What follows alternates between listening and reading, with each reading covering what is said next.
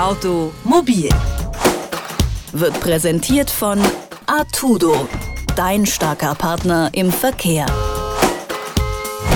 Herzlich willkommen zu einer neuen Ausgabe von Automobil. Ich bin Philipp Weimar und wir haben hier in der letzten Woche über ein Verfahren gesprochen, das momentan am saarländischen Verfassungsgericht läuft. Ich habe mich mit dem Verkehrsrechtler Christian Janecek darüber unterhalten, denn es könnte möglicherweise etwas äh, Grundlegendes an unseren Tempokontrollen äh, ändern bzw. großen Einfluss darauf nehmen. Das Gespräch können Sie natürlich nachhören auf detektor.fm. Das gibt es auf Spotify, Deezer, Apple und Google Podcast. Heute geht es um die Zulassung von E-Scootern. Das haben Sie wahrscheinlich alle mitbekommen. Wir haben da auch schon zu Beginn des Jahres äh, schon einmal drüber gesprochen. Jetzt hat der Bundesrat am Freitag den Weg geebnet.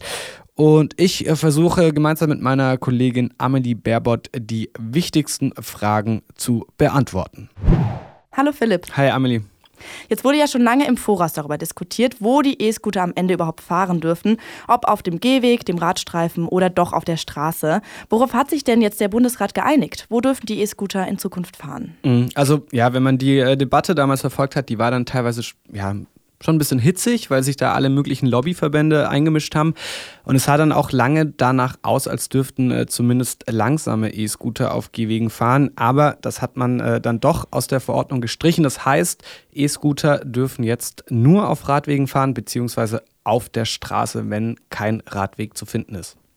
Okay, der Gehweg ist also tabu, aber bevor ich mir jetzt Gedanken mache, wo ich mit meinem E-Scooter überhaupt fahren darf, frage ich mich, ab wann darf ich denn eigentlich raus auf die Straße bzw. den Fahrradweg?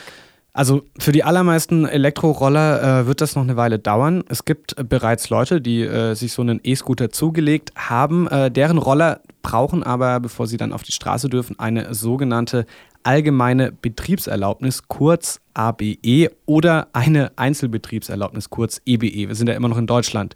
Und die muss der Hersteller erstmal beim Kraftfahrtbundesamt beantragen. Dort äh, checken die Behörden dann äh, beispielsweise, ob die Scooter ähm, zwei voneinander unabhängige Bremsen haben, äh, eine Beleuchtung oder eine laute Klingel.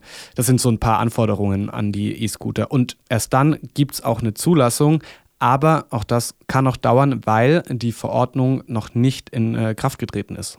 Okay, dann jetzt aber mal angenommen, mein Roller hat äh, eine Betriebserlaubnis, Klingeln, Bremsen, alles dran.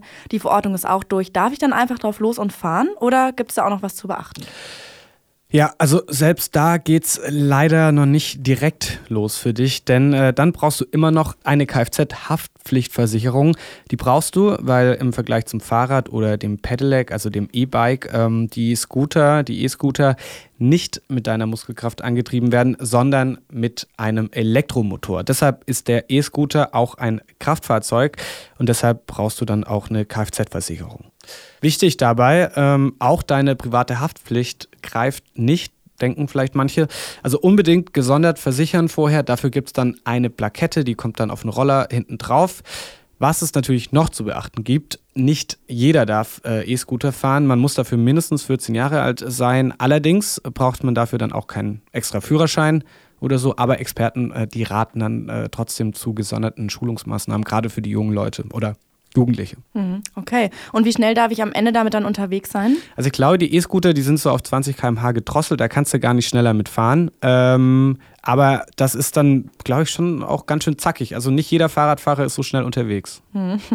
Also und wenn ich dann so schnell unterwegs bin, brauche ich dann auch einen Helm oder kann ich das selbst entscheiden, ob ich einen aufsetze? Ja, also das ist wie beim Fahrradfahren. Du brauchst äh, keinen Helm. Es gibt keine Helmpflicht. Aber klar, einen Helm zu tragen ist natürlich äh, auf jeden Fall zu empfehlen, denn äh, in den USA, da gibt es die kleinen Scooter ja schon ein bisschen länger. Und da hört man dann auch äh, relativ häufig von Unfällen. Es gibt da eine Studie, die hat äh, ergeben, dass die Roller gefährlicher sein äh, sollen als Fahrräder in ähm, Austin, das ist eine Stadt in Texas, da sollen in zwei Monaten mindestens 190 Menschen mit einem elektrischen Tretroller äh, verunglückt äh, sein, also verunfallt sein. Ähm, also da ist auf jeden Fall Vorsicht geboten. Ja, klingt danach. Ähm, darf ich meinen E-Scooter denn mit in die Straßenbahn nehmen oder in den Zug?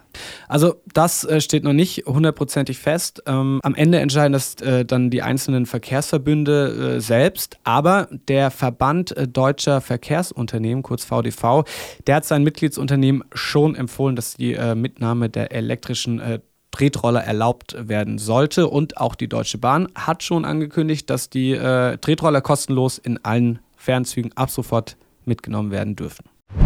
Ich freue mich natürlich, dass Sie eingeschaltet haben, dass Sie reingehört haben äh, bei Automobil. Ich würde mich äh, natürlich noch viel mehr freuen, wenn Sie auch in der nächsten Woche wieder reinhören, denn am Montag gibt es eine weitere Ausgabe von Automobil. Mein Name ist Philipp Weimer. Bis dahin.